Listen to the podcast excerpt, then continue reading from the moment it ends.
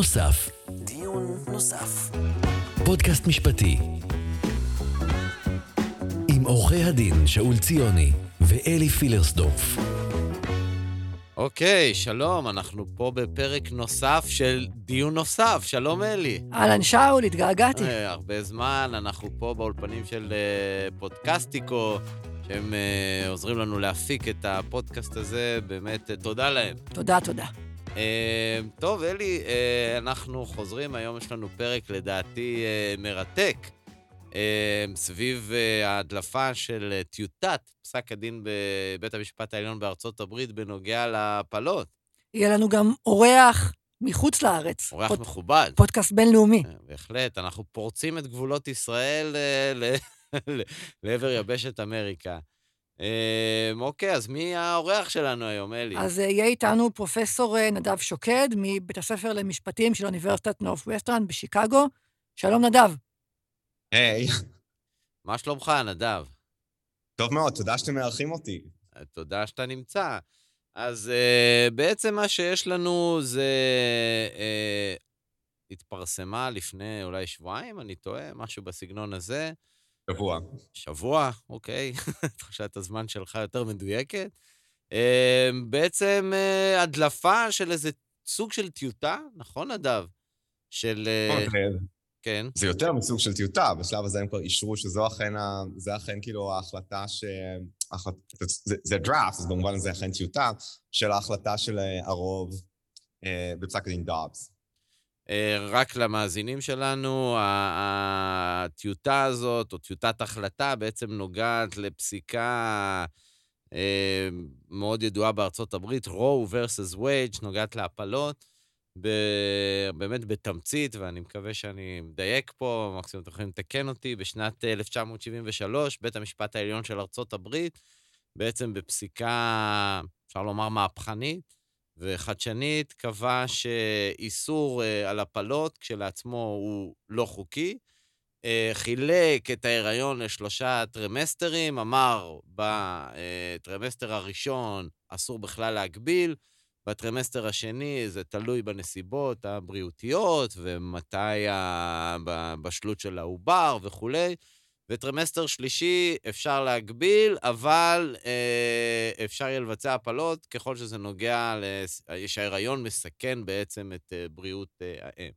הבסיס לפסיקה אה, התבסס, לזה ככה, על אה, התיקונים ה-14 וה-9 לחוקה. בעצם בית המשפט יצר איזושהי איזו זכות לפרטיות, טע- ביסס את, את פסק הדין על, אה, על הזכות לפרטיות של נשים.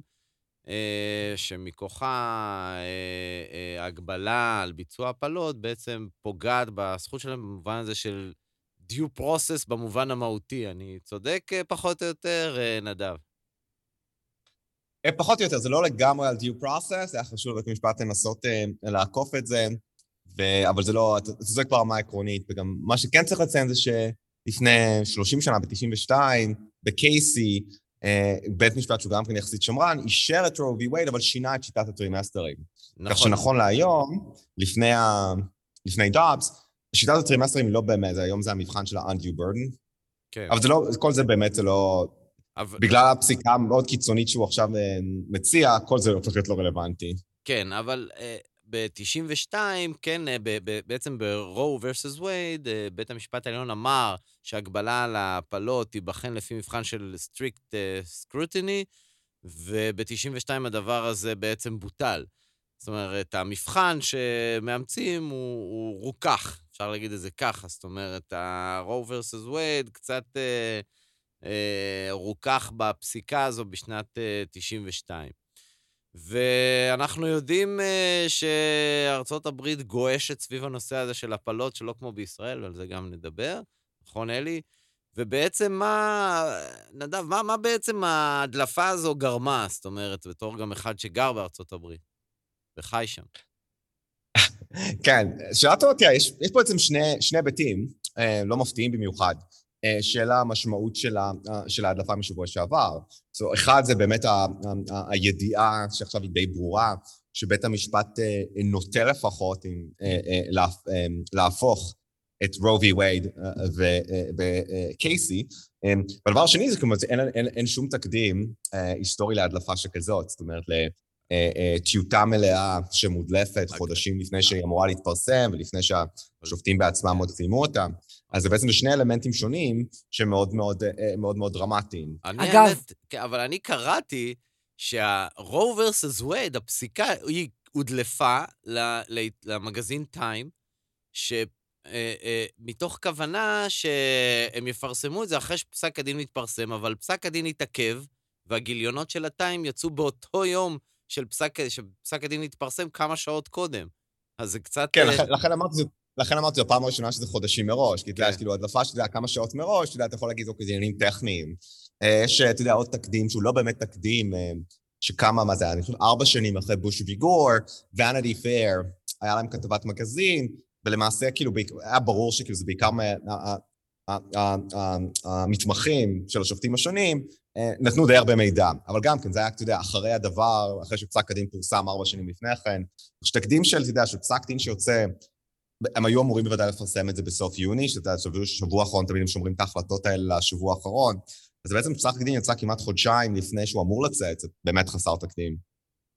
אגב, בישראל, אני זוכר מקרה אחד של uh, הדלפה, זה לא היה פסק דין, זה היה רק uh, תוצאה בסיפור של קצב עם העתירה על, על, ה, על העסקת טיעון. לילה קודם יצאה הדלפה שהתוצאה שם היא, היא שלוש-שתיים, אם אני זוכר נכון. פסק דין שלם שדלף, אני לא זוכר שהיה פה. מה לדעתך, נדב, ההדלפה הזו מסמלת מבחינת, ה, בוא נקרא לזה, האקלים המשפטי האמריקאי? כן, אז, אז שוב, אתה יודע, אם אנחנו, אם אנחנו מתמקדים בעניין של ההדלפה כהדלפה, בלי קשר לתוכן של הפסיקה, שאנחנו כמובן יכולים להגיע אליה בעוד דקה, הדלפה כהדלפה, תראה, היא משנה את ה... אני חושב אפילו יותר מאשר בישראל, ואני לא חושב שזה דבר טוב בארצות הברית, אני חושב שהמצב הישראלי הוא יותר טוב. יש איזושהי הילת קדושה מסביב לבית המשפט, כמובן, אתה יודע, של... אלה בעצם איזה כהנים גדולים, שאף אחד לא רואה אותם. אתה יודע, אם אתה באמת בבועה של DC. אה, מעט מאוד עורכי דין יכולים כאילו להגיע אליהם, אתה צריך, אתה יודע, באמת, כאילו, אתה, אתה יכול לספור את זה בעשרות בודדים של עורכי דין שהם טוענים תיקים שם. אה, כי צריך רישיון מיוחד, נכון? צריך הסמכה לזה. בדיוק, צריך רישיון... בדיוק, צריך רישיון מיוחד, אז זה רק אנשים מאוד יח... יחסית, מאוד מאוד בכירים, גם בצד של המדינה וגם בצד של המשרדים הפרטיים, מגיעים לשם. זה מאוד שונה כמובן מה, אתה יודע, מהשיטה הישראלית, שבו, אתה יודע, ש... שנה אחרי שסיימת אה, לימודי משפט, אתה יודע, איפה, לא משנה איפה, אתה יודע, בכלל טלטולי משפט, לא חשוב מה, אתה כבר בבית המשפט. וזה, יש פה איזושהי הילה מסביב לבית המשפט, ששוב, אני לא חושב שזה דבר טוב, אה, שזה, אתה יודע, זו ערכאה שהיא לחלוטין נפרדת, אין, אין מצלמות שם, אז הכל יש, לכל יותר יש ציורים, אה, אז ה... וזה מאוד בקע את, ה, את ההילה הזאת. עכשיו, אני חושב שזה דווקא, אישית, אני חושב שזה דבר טוב, אבל רוב האנשים חושבים שזה דבר, שזה דבר רע. אבל איך יש הילה כזאת, אם, אם בית המשפט הוא כאילו קצת, אה, לא קצת, אלא בעצם סוג של פוליטי? למה עדיין יש הילה כזאת? תראה, זו שאלה מצוינת. אני חושב שבאיזשהו מובן זה שני דברים נפרדים. זאת אומרת, העניין של פוליטיזציה והעניין של אה, מיסטיקה, איך שאתה לא רוצה לקרוא לזה. אמ, אני חושב שבאיזשהו מקום כולם מבינים, היום, בעיקר בשנים האחרונות, ששופטים הם כמוני וכמוך, יש להם עמדות אה, פוליטיות בנושאים שונים. אתה יודע, כולנו ידענו איפה אלנה קייגן עמדה יום לפני ש, אה, שאובמה מינה אותה. אין שום סיבה שהיא תשתנה יום אחרי, ואותו דבר כמובן נכון על סמיול אלידו. כך שכולם ידעו באיזשהו מובן שהם, שהם פוליטיים, אבל אני חושב ששוב, וזה בגלל ההפרדה הזאת שיש בין בית המשפט לכל הערכאות האחרות, לכל המוסדות האחרים פה, איכשהו בית המשפט שימר איזושהי הילה מאוד מוזרה, מאוד מיסטית. ושוב, זה, וזה אני חושב פה באמת, כאילו, זה קצת, אני חושב שלכל מי שהוא לא פה זה קשה להבין את זה, כי זה כל כך מטורף מהרבה בחינות. אמ, ופה זה, זה מה שאני חושב שלהניח הנשיא, נשיא בית המשפט, רוברטס, זה מה שהוא באמת חושש עליו, זאת אומרת שכאילו ההילה הולכת, הולכת ונעלמת. אגב, אני רק כן. אספר למאזינים שבארצות הברית בית המשפט העליון הוא בעצם בוחר את התיקים שלו. הוא, אה, אם אני זוכר נכון, דייק אותי אם אני טועה, אה, בוחן את הערעורים שמוגשים אליו, ואם זה נראה להם, אז הם נותנים איזה צו שקוראים לו writ of אה, certiorari, תביאו את התיק. אבל הם, הם בעצם עצמאים אפילו בהחלטה במה הם ידונו. כי, נכון, אתה יודע, יש כמה חריגים, אבל לא באמת חשוב. ויותר מזה, תראה, הם שומעים בשנה פחות מ-100 תיקים, שמה זה, אצלכם בבית המשפט העליון זה שבוע חלש. אז זה שוב, זה שוב מוסיף ללמה יש את העילה הזאת, הם שומעים מאוד מעט תיקים, רק את התיקים שהם רוצים. כן. אה, אז זה יוצר איזושהי תחושה שהם כאילו, מוסד לחלוטין נפרד, ואתה יודע איזה הילת קדושה מסביבו, וזה באמת בוקע, בוקע את זה לחלוטין. אז בואו שנייה נדבר על, ה... על התוכן של הטיוטה שפורסמה בכמה מילים, ואז נצא לדיון יותר רחב באמת על, על בית המשפט העליון האמריקאי, כי הנושא שלנו היום הוא לא הפסקות הריון, אלא הוא בית המשפט העליון האמריקאי. אה, קודם כל, אני חייב להגיד שהיום עברתי על הטיוטה הזאת, אה, וקראתי לו, בחיי לא מעט פסיקה אמריקאית, גם של הסופרים קורד, בתור אחד שגם למד בארצות הברית, אבל אני לא יודע, זה, הקריאה הייתה נורא קשה לי, זה מין איזה כתב התקפה, וככה אני קורא את זה. כתב התקפה של מישהו, כאילו שהוא פשוט מתפוצץ עכשיו. ו- ואיך החליטו כזה דבר, ואיך פה ואיך שם, כאילו, לא יודע, לא... אוגר את זה 50 כן, שנה, ועכשיו זה יוצא. בחמת, באמת, זה מין כתיבה ממש בחמת זעם, כאילו, לא יודע, לא ראיתי אף פעם כתיבה כזאת. כן, אני חושב, תראה, ליטו באופן כללי הוא איש כעוס. אני חושב שנניח אם אותו פסק דין היו כותבים אותו אה, אימי קוני בארט, או קאבנה, שאתה יודע, הם פחות או יותר באותה עמדה, אולי קצת פחות קיצוניים, והם גם, אתה יודע, גם דתיים בדיוק כמו, כאילו מבחינה דתית הם אותה, גם כן קתולים, זה היה נראה לחלוטין אחרת, כי כאילו, אתה יודע, הם לא אנשים כעוסים. אמ, זה עניין טוב, אני חושב שכאילו מהבחינה, כאילו, ליטו, אתה צריך לזכור שהוא מונה קרוב לפני 20 שנה. אז אתה יודע, זה קצת דור אחר מאנשים, שוב, שהם גם כן פוליטית מאוד דומים לו, כמו קאבנה, וכמו אה, אימי קוני בארט, אבל הוא עדיין, אה, אתה יודע, את מלחמות התרבות של שנות התשעים, ואתה רואה את זה פה, וזה בכלל פסק דין כאוס. תכף, שאלה מעניינת, שאולי משפיעה אם אנחנו מנסים לזהות מי הדליף את זה, שאלה מעניינת למה הוא נבחר לכתוב את פסק הדין. כי זה נראה שאתה, אתה יודע, אם אתה רוצה לגייס רוב ויש לך אנשים שהם שם באמצע, אתה לא הולך למקום הכי קיצוני. איך מחליטים באמת בארצות, איך זה, איך זה עובד, אה, נדב? מי, מי, כאילו, איך זה קובעים מי, מי יכתוב את פסק הדין בעצם? זה לא כל אחד יכול לכתוב? Okay. אוקיי. לא, uh, צריך להבין שכאילו בשיט... הם יכולים כמובן לעשות את זה בגלל שהם כל כך מעט, רואים כל כך מעט תיקים. צריך לזכור שבית המשפט העליון האמריקאי, אה, הוא, הוא, הוא, אין פאנלים, זאת אומרת, כל התיקים נשמעים על, כל, על ידי כל תשעת השופטים. אחרי שהתיק נשמע, השופטים אה, נפגשים, ואז בפגישה רואים איפה יש, לאיזה צד יש רוב. עכשיו, אם, אם, אם הנשיא הוא ברוב, אז הוא מחליט אה, מי יכתוב את פסק הדין של הרוב, אם הנשיא איננו ברוב, אז השופט או השופטת הבכירה ביותר, שזה לפי מתי הם מונו, הוא זה שמחליט מי יכתוב. אותו דבר קורה בצד של המיעוט. כמו בצבא. לכן כאילו, במקרה הזה, אם אנחנו, אנחנו יודעים שהנשיא כנראה לא היה ברוב, כנראה, אז לכן מי שהיה צריך להחליט שם זה השופט תומאס, שהוא הבכיר ביותר מבין החמישה של הפנימיים. קלרנס תומאס. כן, קלרנס לא, תומאס. זה שתמיד היה מסכים עם סקליה. הוא כבר 30 שנה שם. נכון, אה, הוא כבר 30 שנה. הקלרנטוס הוא אכן, אכן בכיר, עכשיו, הוא אכן אה, כאילו בכיר השופטים, כי הוא יושב שם מאז אה, בעצם תחילת שנות התשעים, ופסק הדין שהוזכר פה קודם, קייסי, פסק הדין שאישר את ההפלות, זה היה בעצם בשנה הראשונה שלו. כך שהוא נושא איתו את ה... והוא כמובן היה במדיעת המיעוט שם, שהוא נושא איתו את המאבק הזה בעצם כמעט מילולית מהיום הראשון שלו בבית המשפט. הוא עוד מינוי של בוש האבא, נכון? הוא מינוי של בוש האב, כן. אז אם עכשיו אה, באמת, בוא נניח שהדבר הזה יהפוך לפסיקה עצמה. בשינוי, אולי יהיה שינויים כאלו ואחרים. האם פסיקה כזו היא תפגע במוניטין של בית המשפט? מה, מה, מה בעצם זה הולך לעשות? כי בזמנו שרו ורסוס וייד יצא, זה גם עשה מהפכה, כי בעצם כל החוקים שהגבילו, אין, לא היה להם תוקף, אז מה יקרה עכשיו? רגע, אבל קודם כל, בוא, בוא, בוא, בוא נבין מה, מה, מה נקבע שם. נדב, תן לנו שתי מילים על מה, על מה השופט אה, אליטו קבע שם. תראה, אתה יודע, עם כל, ה, עם כל הקוויאט אה, שיכול להיות שזה עוד יש, אה, שאתה יודע, די ברור שזה יעבור, גם אם זה לא היה מודלף, זה עוד יעבור שינויים, לא ברור, אתה יודע, אולי הקול החמישי יעלה, מי יודע, אבל אם זה אכן פסק הדין, אז למעשה כאילו זה לא רק שהם מאשרים פה את החוק של מיסיסיפי, שהוא בעצם החוק שבפני בית המשפט, ושאני חושב שזה בעצם הפשרה שהנשיא רוברטס רוצה פשוט לאשר את החוק הזה, אבל להשאיר את ההלכות כפי שהן, הם הופכים, למעשה את Roe v לחלוטין, אה, ואת קייסי, מה שאומר שזה עכשיו חוזר, זו החל מסוף יוני השנה, זה חוזר למדינות, זאת אומרת שכל אחת מחמישים המדינות, territories פה, יוכלו להחליט לעצמם האם הן מאשרות הפלות, האם הן לא מאשרות הפלות. אמ, זאת אומרת שכל שורה... מדינה תוכל לקבוע, גם בשבוע חמש, שאי אפשר, שאי אפשר לבצע אצלה הפסקת הריון, מכל סיבה שהיא. לא, למעט אולי פגיעה כן, בהם. גם, מש... גם משבוע, לא, לא, זהו, שבדיוק אנחנו רואים עכשיו חוקים שאפילו לא מאפשרים את ה...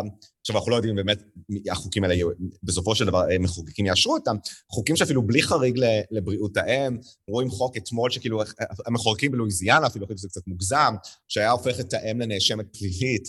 אמ, אז למעשה, אנחנו רואים, שורה ארוכה של מדינות, בעיקר המדינות, המדינות, אה, מדינות, מדינות אדומות, שכבר יש להם חוקים מוכנים בספרים, שברגע שרוב נהפך, החוק נכנס לתוקף ואי אפשר יותר לעשות הפלות. מצד שני, במדינות אחרות, במדינות ליברליות, כמו המדינה שאני נמצא בה, אילינוי, כבר, אתה יודע, בונים פה עכשיו, כבר המדינה נותנת עוד כסף ובונים עוד מרפאות, קרוב לגבול עם המדינות האדומות, איך שאנשים ממיזורי, או אנשים מאינדיאנה, שהן מדינות אדומות שהן אה, גובלות בנו, יוכלו, נשים יוכלו לעבור לעשות פה את ההפלות. אנחנו בעצם נראה עכשיו שוני מוחלט בין 50 המדינות. וזה גם הולך מאוד להשפיע, כי יש לנו בחירות, אה, יש אה, בחירות אה, בסתיו, וזה הולך להיות הכל מוכרע על בסיס מה קורה ברמה המדינה. אז כך שהרבה בחירות לתפקיד מושלים, בחירות למחוקקים המדינתיים, הופכים להיות הרבה יותר דרמטיים ממה שחשבנו כמה חודשים אחורה. השאלה גם, אתה יודע, ועכשיו אני מסתכל בעצם על ישראל, ומשהו שעדיין מפתיע אותי, איך הסוגיה הזו הפכה למין גולת הכותרת בארצות הברית, כשמדינות אחרות, ולמשל בישראל, אולי אלי יספר קצת, אין, ולמרות שישראל היא מדינה מקוטבת בכל כך הרבה נושאים, דווקא הנושא הזה, הוא לא, לא הצליח לעורר. אלי, מה, איך, מה קורה בישראל בעצם? קודם כל, ב- בישראל המצב אה, שונה מארצות הברית. בישראל, אה, הנושא הזה מוסדר בתיקון לחוק העונשין, שבו נקבע שהפסקת הריון היא אסורה, אלא אם כן היא מבוצעת במוסד רפואי מוכר ובאישור של ועדה להפסקת הריון. זאת אומרת, כל, כל הפסקת הריון בישראל צריכה לעבור אישור של הוועדה להפסקת הריון, כשיש כמה סיבות שבגינן הוועדה יכולה לאשר הפסקת הריון, וזה, אנחנו לא ניכנס לכולם, אם ההיריון הוא, הוא כתוצאה מאונס או גילוי הריון, עריות, המשך ההיריון אה, פוגע במצב הנפשי של האימא, אה, עובר חולה, ההיריון מתחת לגיל אה, נישואין, אלה, אלה פחות או יותר העילות. מה שכן יש, זו הפרדה שבוצעה בחוזר מנכ"ל של משרד הבריאות בין הפסקות הריון מתחת לשבוע 24 והפסקות הריון מעל לשבוע 24. מדוע? כי שבוע 24 העובר כבר מוגדר בר חיות, כלומר, באופן תיאורטי, הוא כבר יכול לשרוד אה, מחוץ לרחם לבד. והתנאים וה, להפסקת הריון בשבוע 24 ואילך הם יותר מחמירים והם דורשים אישורים של ועדת על להפסקת הריון, אה, כשחוזר המנכ"ל גם קובע איזה שהם אה, קריטריונים שלפיהם ועדה, הוועדות העל האלה אמורים לדון. זה בכלל שאלה איך יש סמכות למשרד הבריאות לקבוע את הדברים האלה, אבל...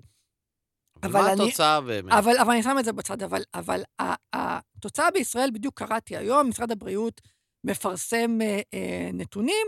בדוח שפורסם לפני משהו כמו אה, חצי שנה, מהדוח הזה עולה ש-99% מהבקשות להפסקת הריון בישראל מאושרות. ממש כך, 99%. עכשיו, יכול להיות שה, שהמעמד הזה הוא לא נעים, וה, וה, והאישה צריכה להתפתל, ויהיה על זה ביקורת, מדוע בשבועות אה, אה, מוקדמים צריכים, אבל התוצאה שבישראל מאושרות הרבה מאוד הפסקות הריון, כמעט כל מי שרוצה יכולה להפסיק הריון. ואתה גם אמרת לי שכאילו אני יכול בעצם לפנות, אני יכול לפנות לוועדה, לצורך העניין באיכילוב, לא אישרו לי, יכול לפנות לוועדה בתל השומר, והם לא יודעים בכלל נכון, שפניתי. נכון, נכון. אם ועדה אחת מסרבת, אפשר לפנות לוועדה אחרת. היא לא יודעת שפנית, ואם הוועדה האחרת מאשרת, אז, אז, אז, אז, אז מבוצעת הפסקת הריון. אז... יש רק סייג אחד בעניין הזה, שצריך שיהיה רופא שיהיה מוכן לבצע את זה. זאת אומרת, אם רופא לא מוכן לבצע הפסקת הריון, אי אפשר להכריח אותו. הבנתי. אז, אז, אז בואו נחזור לנדב. נדב, איך הסוגיה הזאת... הפכה בארצות הברית לאיזה מין, אה, איך נקרא לזה? נייר לקמוס לחלוקה בין אה, ליברלים לשמרנים. תראה, אני חושב שבכל מקום, אני, לא, אני, כן, אני לא רוצה עכשיו להיות אה, מגן על המקום שאני, המדינה שאני חי בה, אבל תראה, בכל מקום יש את, יודעת, העניינים שהופכים להיות איכשהו בלתי פתירים, ושהופכים להיות כאילו, okay. איפה כן. החלוקה הפוליטית לפיהם, שלאנשים מבחוץ זה נראה מוזר, אתה יודע, אני... איך, כאילו, עבורי זה לא מוזר, כי אני גרתי בישראל, אתה יודע, כן. אנשים יסתכלו מבחוץ עליכם, כאילו, אוטובוסים בשבת. Who, who gives a fucking fuck? אתה יודע, כן. כאילו, אתה יודע, יש לך צד אחד שבחיים לא ייסע באוטובוס, צד אחד שבחיים לא ילך לתל אביב, אז מה זה חשוב? אתה צודק. אבל זה הופך להיות סימבולי, ואני חושב שכאילו פה, הפלות, אני לא רוצה, אני רוצה, אני לא, אני לא רוצה לזלזל ב, אתה יודע, באמונה של מי שמתנגדי הפלות, אבל הפלות הפכו להיות סימבול להרבה- לדבר הרבה יותר גדול. זאת אומרת, אז כן, אני, שוב, ברור שיש אנשים שמבחינות מסיבות דתיות באמת חושבים שיש שם אה, בעיה מוסרית בביצוע הפלות, אבל הרבה אנשים, סליחה מהבחינה הפוליטית, הפלות פשוט סימבול למשהו אחר, משהו הרבה יותר גדול מזה, זה לשינויים שהחברה האמריקאית עברה בשנות ה-60 וה-70, זה לשינוי למהפכה בזכויות, זה מהפכה בזכויות האישה, זה ל, ל, ל, ל, ל, ל, ל, ליציאה של נשים לעבודה, בעצם להיעלמות של המודל שיודע של שנות אז ה-50. מה, פסיקה עכשיו של תשעה אנשים או חמישה אנשים תחזיר את כל השינויים האלה אחורה? אז זה בדיוק העניין, שאתה יודע שכאילו מהרבה בחינות, אתה אתה יכול להסתכל על זה, שכאילו חלק מהטרגדיה פה, זאת אומרת שעכשיו, אתה יודע, הפסיקה הזאת ת- ת- תהפוך את חייהם של הרבה נשים, בעיקר נשים, נשים עניות, בעיקר נשים אה, אה, שח- שחורות ל- זאת אומרת, חיים, חיים איומים, זאת אומרת, כאילו, אנחנו מדברים פה, הפסיקה הזאת תהרוס חיים, אבל את התרבות היא לא תשנה, אתה יודע, זה אי אפשר, כמו שאתה בעצם אמרת, אי אפשר, אנחנו לא חוזרים עכשיו, אתה יודע, למאדמן, לזה שאנשים פשוט ישבו, יש- ישבו בפרברים ולא יעשו כלום. אה, והרבה- מהרבה בחינות, אתה יודע, אתה מסתכל על היבטים אחרים של המהפכה המינית, בין אם זה, אתה יודע, אה, אה, אה, LGBTQ ודברים אחרים, כאילו, העולם כל כך השתנה, שבעצם הם נלחמים פה קצת את המלחמה שלפני 50 שנה, שהם הפסידו אותה. אה, אבל פה, אבל אני חושב שזה מה שצריך להבין לגבי, ה, לגבי העניין של ההפלות, שלצד שמתנגד להפלות, אז כן, יש פה את האלמנט הדתי שהוא בהחלט חשוב, ואי אפשר, אי אפשר להתעלם ממנו, אבל יש פה אלמנט שהוא אפילו מעבר לזה, פשוט, כאן לכן גם אנשים שאינם דתיים, העניין הזה של בעצם כאילו, לכאורה, שאנשים ש... כולל נשים דרך אגב, שראו את המהפכה של שנות ה-60 ושנות ה-70 כהתקפה על אורח החיים המסורתי שלהם, וזה הפך להיות סמל עבורם. עכשיו כן, זו טרגדיה. שלא כי יעשו כאילו, הפלות. אבל לא, זה? אני לא מבין, אז שהם לא יעשו הפלות. אם אתה... מה אכפת לך מה אני עושה? כן, אם אתה נגד. אז בסדר גמור, אז אל תעשה הפלה. מה מה אתה מתערב לאחרים? עכשיו שם אותי ב- אתה שם אותי בעמדה מוזרה שאני מגן על... לא, ממש. לא. אז שוב, לא, אני אגיד דבר אחד, כאילו, קודם כל, יש אנשים שרואים את זה בעיה דתית, אבל גם מי שלא רואה את זה בעיה דתית, אתה יודע, זה- זה זה כל הרעיון של של משהו שהוא סימבולי, זה לא באמת שהוא משפיע עליך. אבל בואו נדבר תחשוב על- רגע, תחשוב על תחשוב על האוטובוס בשבת, או כשאתה יושב בבני ברק, למי לא, אכפת? נכון. וייס אתה יודע, לכן- שאין אוטובוס בשבת, אבל אתה בחיים לא תיקח אוטובוס גם ככה. אני חושב עניין ש... של שמאלית. אתה צודק, אבל יש, אני חושב, חולשה יסודית תמיד בטיעונים האלה של השמרנים, בדיוק בהקשרים האלה.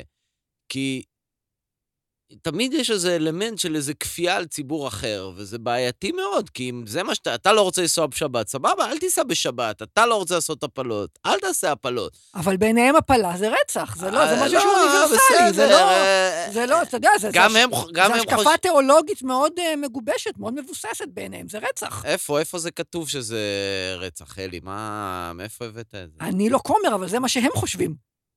לא יודע. זה הגישה הבסיסית שלהם. אבל בואו בואו נצא רגע מה, מהדיון של הפסקת הריון ונדבר קצת על, על, על פוליטיקה ועל, ועל, ועל משפט, ובעצם על, על המינוי של השופטים שם, ומה קורה בתהליך המינוי ב, ב, ב, בשנים האחרונות. אז נדב, תקן אותי אם אני טועה, מי שממנה בעצם שופטים לבית המשפט העליון זה הנשיא, והוא צריך בשביל זה את אישור הסנאט, נכון? כן, עכשיו, ובאישור. מה, מה רצית להגיד? אני רציתי להגיד ש- ששינוי שאתה, אנחנו עוד, עוד דקה נראה שהוא שינוי דרמטי, בגלל שהיסטורית, היסטורית, כלומר עד לפני, אה, מה זה, חמש שנים, אה, אה, האישור של הסנאט היה כפוף לפלבסטר. זאת אומרת שהייתי צריך 60 סנאטורים שיסכימו. לפני חמש שנים זה הוסר, ועכשיו זה מספיק 51. תיאורטית, דרך אגב, מספיק 50, ואז סגן הנשיא יצביע. פעמיים אפשר להצביע קול. כפול, כן. אז עכשיו- זה- אז זה שינה את ה... אז תחשוב שכאילו, שוב, צריך לחשוב על זה, וזה נושא מאוד רלוונטי, שעד לפני חמש שנים, בעצם הייתי צריך כאילו איזושהי הסכמה שהיא מעבר רק למפלגה שלך, היום זה כבר לא נכון. מי ביטל את הפיליבסטר, דרך אגב? אה, מיץ' מקונל, כשהוא היה- כשהוא עדיין מנהיג הרפובליקנים, כשהוא היה מנהיג הרוב כדי להעביר את גורסץ', שזה המינוי הראשון של טראמפ. אז, אז רגע, אז, ב- אז, אז שנייה, אז לפני שאנחנו מדברים שנייה על, על המינוי של טראמפ, אז בואו נחזור שנייה אחורה. בעצם טראמפ, במהלך הכהונה שלו, נפל לו פרס גדול ביד. שלושה שופטים. שלושה שופטים, שלושה שופטים, הוא יכל למנות, זה משהו שהוא סופר נדיר. סופר סופר נדיר. איך זה בעצם קרה? תראה, זה, חלק מזה זה מיץ' מקונל וחלק מזה זה מזל. קודם כל, אתה צודק לגמרי שזה נדיר. אתה יודע, ג'ימי קארטר בכל ארבע השנים שלו לא מינה אפילו שופט אחד. W. בוש בארבע השנים הראשונות שלו לא מינה אף אחד. קלינטון, בוש ואובמה, שמונה שנים מינו שניים. עכשיו, איך זה, אז חלק מזה באמת מזל, זאת אומרת, כי אתה יודע, שגינסבורג מתה כשהיא, סליחה, נפטרה כשהיא נפטרה.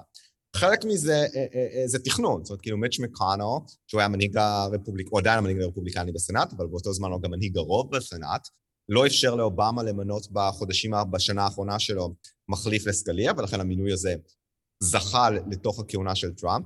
והשלישי זה קנדי, שפשוט כאילו כרפובליקאי טוב, החליט לפרוש כאשר יש נשיא רפובליקאי. אבל ב- ב- ב- בעצם מה שקרה עם, ה- עם המינוי הראשון שלו, זה שסקליה נפטר תשעה חודשים לפני סיום הכהונה של אובמה, ואז הרפובליקנים אמרו, הולד איט, יש בחירות, אנחנו לא מוכנים למנות עכשיו שופט, אבל כשביידר גינסבורג נפטרה שלושה שבועות לפני הבחירות, הם אצו רצו מיד למנות שופט. זה תיאור מדויק. שוב, כמו, שכ, כמו שקודם דחפתם אותי להגן על מתנגדי הפולות, עכשיו אני מוצא את עצמי מגן על מיץ' מקונל.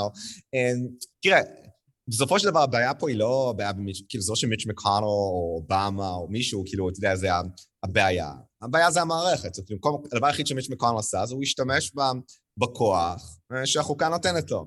החוקה אומרת שאם אתה צריך רוב בסנאט, אז אם הנשיא הוא מהמפלגה השנייה, ואתה לא רוצה לעזור לו, אתה לא עוזר לו. כאילו, הבעיה היא הדאבל סטנדרט, אבל הטיעון. בסדר, ברור שיש פה דאבל סטנדרט, אבל כמה רחוק אפשר ללכת עם טיעון הדאבל סטנדרט? זה לא טיעון של חוקיות, אלי. כן, אני גם חושב גם שכאילו, אם נניח, נניח בעוד ארבע שנים, שוב, עכשיו זה קצת כאילו הופך להיות מאוד היפותטי, הדמוקרטים שולטים בסנאט, מאוד לא סביר שזה יקרה בעוד שנתיים, שולטים בסנאט ויש נשיא רפובליקני, אני לא רואה את צ'אק שומר מאפשר לנשיא רפובליקני למנות. זאת אומרת, בעצם עברנו לעולם שבו זה לחלוטין פוליטי, במובן זה שנשיא רפובליקני לא יכול למנות אף אחד אם אין סנאט רפובליקני ולהפך. אז פעם זה לא היה ככה, נכון? פעם זה לא היה ככה, נכון?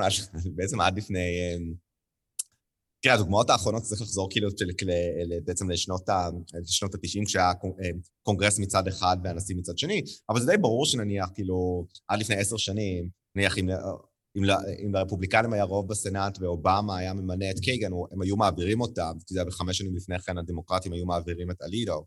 זה שינוי שהוא, ברור שהוא קורה עכשיו, הוא קורה בכל הערכאות. השאלה... כי אנחנו יודעים... כן.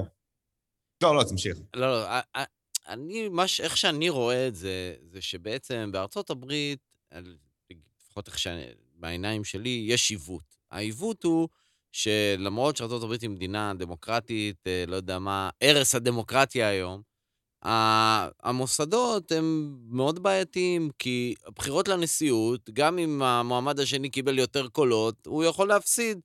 בסנאט זה שניים לכל מדינה, גם בקונגרס אפילו יש כל מיני מניפולציות כאלו ואחרות.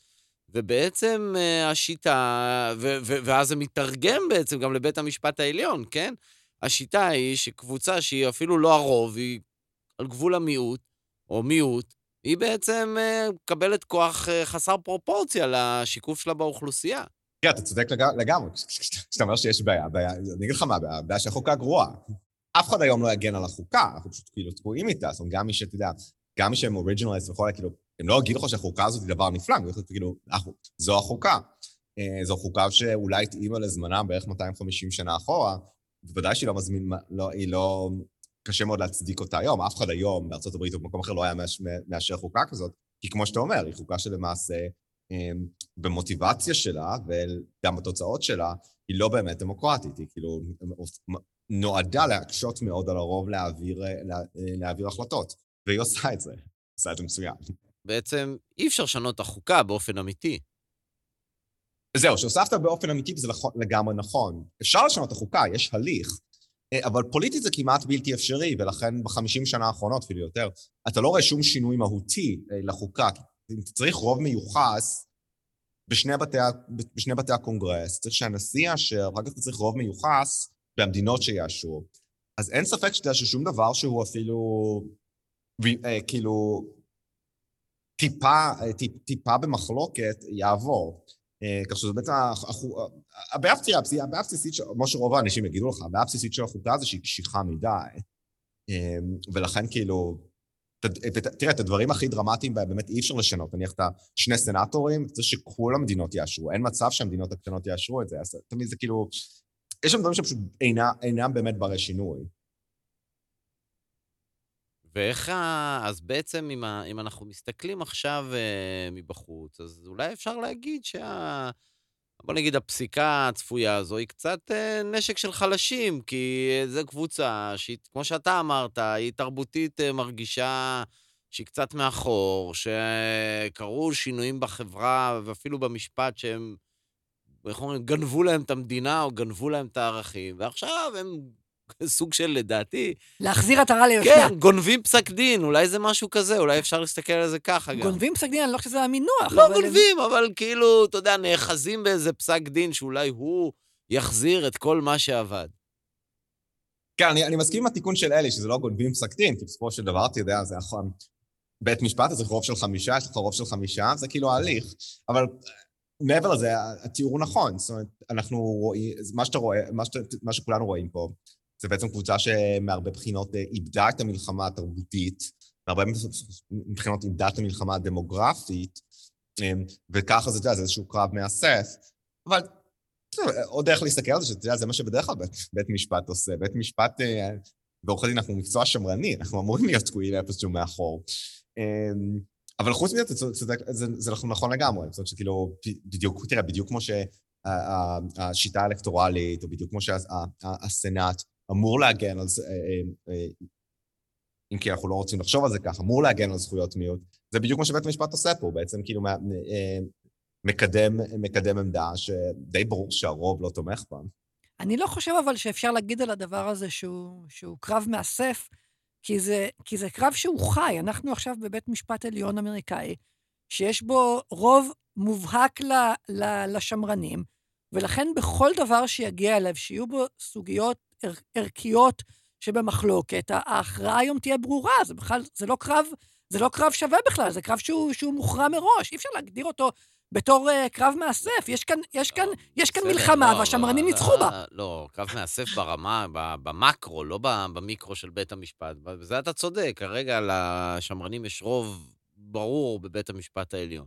זה לא כרגע, זה... זה, זה בסדר, זה המצב. כמו שזה נראה כרגע, זה לעשרות שנים הבאות, כי טראמפ גם מינה אותם צעירים מאוד. כן, אולי פעם בהם מנו מישהו ישר מהלא סקול. ממש. אה, אה, אבל אני חושב שמה שנדב אולי, ואני התכוונו, אני אולי, אני לא יודע, זה שזה ברמה, במקרו, התרבותית, זה קצת נראה כמו קרב מאסף, כי בעצם אתה מבטל פסק דין שניתן לפני 50 שנה, זה...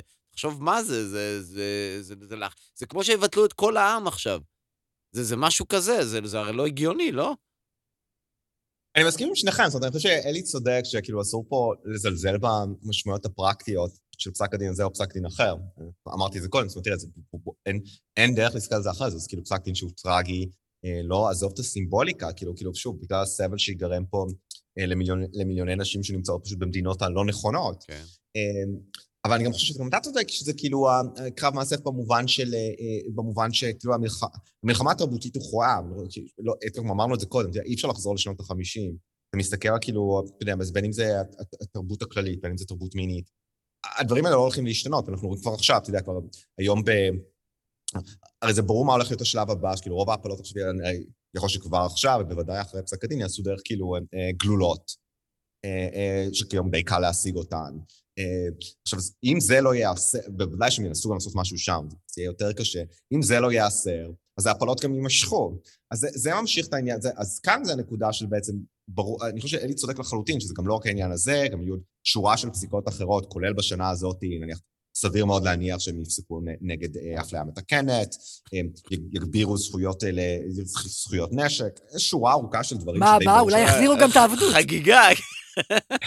אולי יש עוד פעם, אה, ייתנו את דרד סקוט, וזה הכול. התפרקות הממשל הפדרלי, יש שורה ארוכה של כאילו של פריורטיז שהם הולכים לעשות, אבל, אני חושב שאני גם צריך לחלוטין שכאילו זה לא רק השנה, אין אה, שום סיבה להניח שהבית המשפט הולך להשתנות בזמן הקרוב, אבל שוב, אתה יודע, יש תמיד השאלה הגדולה הזאת, שאלה אקדמית, האם בית משפט יכול לשנות את החברה. רוב האנשים חושבים שלא, כמובן שזה ויכוח, אמ, אבל זה, אתה יודע, זו שאלה פתוחה, אם אתה חושב עם בית המשפט העליון, בין אם זה פה ובין אם זה ישראל, יפסוק מחר משהו, וכאילו, החברה משתנה תוך, בגלל פסק הדין. תלוי מתי, אני. חושב שכאילו אי אפשר לענות על זה מראש, תלוי מה הפסיקה. למשל, אני יכול לתת דוגמה בישראל, שהייתה את הפסיקה שאסור לה, אסור להכות ילדים, אני ממש זוכר את זה שזה ניתן, אז כן, לא יודע, זה הדהד, זה כאילו עשה משהו. אז אני חושב שזה... אבל- כן. אני לא רוצה אני לא רוצה לזלזל ב... בהכת השופט ילדים. אליטו היה מחליט את זה? השופט אליטו חוסך זה זה לא קלו- זה לא קלו... חוסך שבטו שונא בנו. במאה ה-18, אבל הם... תחשוב כאילו, אתה יודע, פסק דין שמעט משנה את החברה, אתה מניח שאתה- שזה פסק דין מחר, פסק דין ישראלי מחר, אתה יודע, תחשוב כאילו מה זה קעד- הפסק דין שלך בקעדן. זה באמת שינה, הפס- הפסיק אפליה?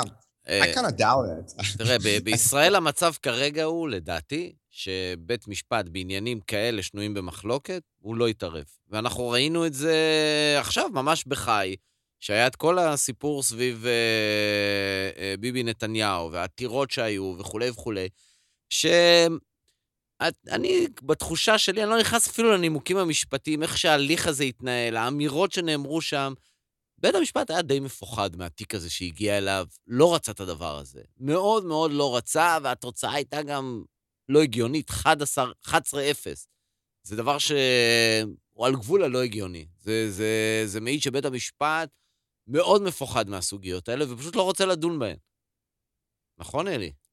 אני חושב שאתה צודק במובן הזה שהיום בית המשפט בישראל נתון להתקפות ארסיות, באמת, ביטויים ש- שזה... כן, רק השבוע... אי אפשר לחזור עליהם, כן. זה- רק השבוע דיבר מישהו על, על אה, לפוצץ את, ה- כן. את, ה- את הבניין, וכן, אמנם הם יושבים בירושלים, אבל זה לא על האולימפוס, והם שומעים את כל מה שקורה, והם, אה, והם אה, חרדים גם על הדימוי שלהם, ואני משוכנע שזה חודר, זה בוודאי חודר. ובניגוד לארצות הברית, ששם בית המשפט מעוגן בחוקה ואי אפשר לעשות לו כלום. פה אפשר אפילו היום כרגע בחוק של, אה, ברוב רגיל לדעתי, לשנות את הר- הרכב בית המשפט, את הוועדה למינוי שופטים, כל הדברים האלה מאוד אמורפיים. נכון, אני, אני מסכים שזה ברוב רגיל היום, זה לא, זה לא צריך הרבה בשביל זה. אז כן, אז לשאלתך, נדב, האם בית משפט יכול לשנות אה, זה? אני לא יודע, כי בישראל כרגע המצב שכדי באמת שתהיה איזו פסיקה שהיא תקדימית, מבחינה חברתית וכולי, צריך שיהיה איזשהו, בוא נגיד, רוב די גדול בקרב השופטים שיתמוך בכזה לא, דבר. היו, היו פסיקות, למשל, ב, ב, בכל מה שנוגע לזכויות של הקהילה הגאה, נכון, אבל שם ששם- יש רוב. ששם, ששם זה באמת אה, אה, שינה באופן מהותי את, ה- את החברה. אין, אין ספק, זה לא הגיע מהכנסת, הכל הגיע מבית המשפט. גם בארצות הברית, אגב, הייתה, לו, הייתה אצל אובמה פסיקה ש... לגבי הנישואים. כן, ל- לגבי הנישואים שהייתה מאוד משמעותית. היום אנחנו יכולים להבין לבד שסביר להניח שזה לא היה גם, קורה. גם זה יכול להתבטל, אה, נדב, כזה דבר, כמו הפסיקה לגבי הנישואים. כן, זה- זה- עכשיו אתם באמת מעלים- אתם מעלים את השאלות הדוקטרינריות, שאתה יודע שבשבוע האחרון כולם אומרים, מה פסק הדין הבא? פסק הדין שלו, אליטו די מתעקש להגיד ששום דבר לא משתנה, אבל לכאורה, אתה צודק, תראה, פסק הדין של קנדי בנושא של נישואים החד-מיניים היה כאילו לא כך ברור מלכתחילה, כי כאילו קנדי הוא היה קצת באמצע, אז כן. הוא מח- הוא מצא איזו הצדקה שלא כל כך ברור מאיפה היא פעם. יש את זה, יש את הפסק דין שכאילו של... הכיר בזכות לפרטיות, שזה לפני, שנתיים לפני רו וי וייד, גריזוולד versus קנטיקט, של כן. אמצעי מניעה. אמ, עכשיו, אלירו כאילו עושה רק מה שהוא יכול כדי להגיד ששום דבר לא, לא ייהפך בגלל רו וי וייד. האם כאילו...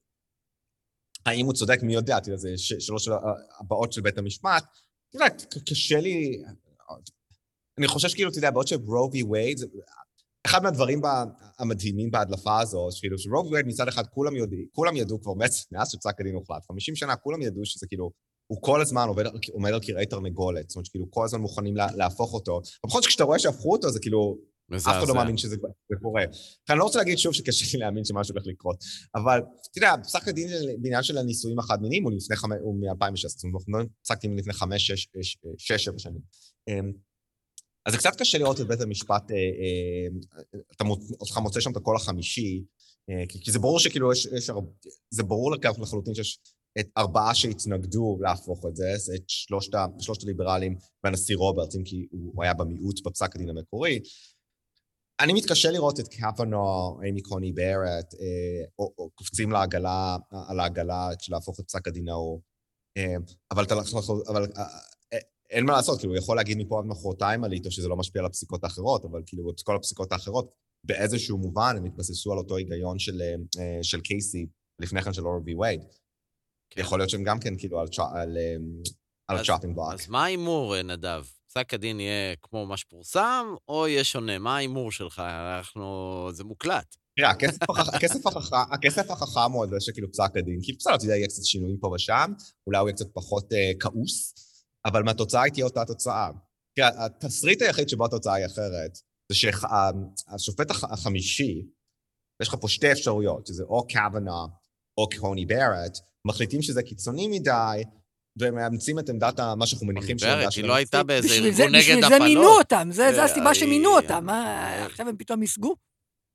כן, אבל קודם כל צריך לזכור מה אנחנו מדברים פה בנסיגה. זאת אומרת, הנסיגה תהיה בנסיגה לא לצד של ה... להשאיר דברים כפי שהם, אלא לצד של הנשיא, שבעצם אומר, אנחנו נאשר את החוק הזה של מיסיסיפי, על אף שדי ברור שהוא לא היה עובר אה, אה, לפני שנה, אבל אנחנו עדיין, המ- המבחן של קייסי נשאר, אה, אה, שבעצם נזיז קצת את הרף.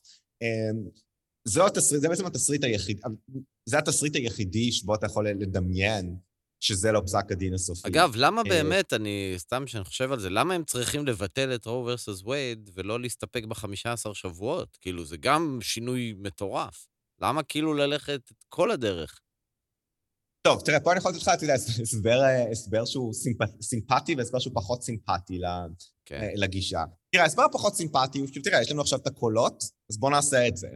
אמ, אמ, שוב, כמו שאמרנו קודם, זה לא גניבה של פסק דין, ככה זה עובד, יש לך חמש קולות, חמ... אז אתה, אתה עושה את זה. אוקיי. ההסבר היותר סימפטי הוא שתראה, יש איזושהי בעיה, אתה יודע, אנחנו עורכי דין, יש בעיה כשאתה הולך ויוצר כל מיני, כל מיני אה, הבחנות שאינן קיימות. אמ, אז היום תקבע ש-15 שבועות ביחד, זה בסדר, אז שנה הבאה היה פסק דין על שבוע 14, ואחר כך יהיה פסק דין על איזה חריג אפשר. אתה יודע, זה הופך להיות כאילו... בסופו של דבר, גם נגיד לכל מדינה. שהיא יכולה לעשות מה שהיא רוצה, זה לא יפסיק את הליטיגציה, זה לא שזה ייגמר שם. תראה, זה לא יפסיק, אתה צודק, במובן הזה אתה צודק, כאילו שכאילו זה לא יפסיק את הליטיגציה, כי עכשיו כאילו היה ליטיגציה לדברים אחרים, אבל אני לא יודעת, יש איזשהו קטע של, אתה יודע, של, אתה יודע, שהוא, כאילו, של איזשהו עניין של כאילו כנות. שכאילו, אם אתה הופך פסק דין, תגיד לנו שאתה הופך פסק דין. ואל אל תגיד לי שכאילו, אתה- ש- שאתה לא הופך פסק דין, אתה נתת עוד הבחנה חזקה. עוד, הבחנה, סליחה, שפשוט לא משכנעת אף אחד. אז באמת, אתה יודע, זה ההסבר יותר סימפטי שלי, שכאילו, שהם בעצם אומרים לעצמם, יאללה, אנחנו הופכים את זה גם ככה, אז בואו לא, לא נשקר לעולם. כמובן שהם משקרים לעולם באיך שהם מתארים את הפסקה הקודמת, אבל נעזוב את העניין הזה. אז זה אני חושב שההסבר, זה ההסבר העקרוני, ההסבר הפחות עקרוני הוא שכאילו, יש עכשיו את החמישה, את חמשת הקולות, למה לקחת את הסיכון? אתה יודע, אולי מחר תומאס מתפגר, אה, אה, ויש לך עוד ארבעה חודשים של, של ביידן למנות את המחליף. אה, הרוב נעלם. טוב, קודם כל זה היה דיון מרתק. גם למדנו הרבה, נכון, אלי? בהחלט. תודה, נדב. תודה, נדב, שבאת. תודה לכם שהזמנתם אותי.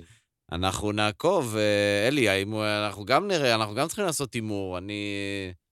אני פשוט, הדבר היחידי שלא נראה לי הגיוני בכל הדבר הזה, זה שפסק דין כזה יהיה של אליטו. זה נראה לי פשוט אבל נורא זה כבר מוזר. כתוב, זה כבר זה לא אה, נראה. אני לא יודע, זה פשוט נראה לי נורא מוזר.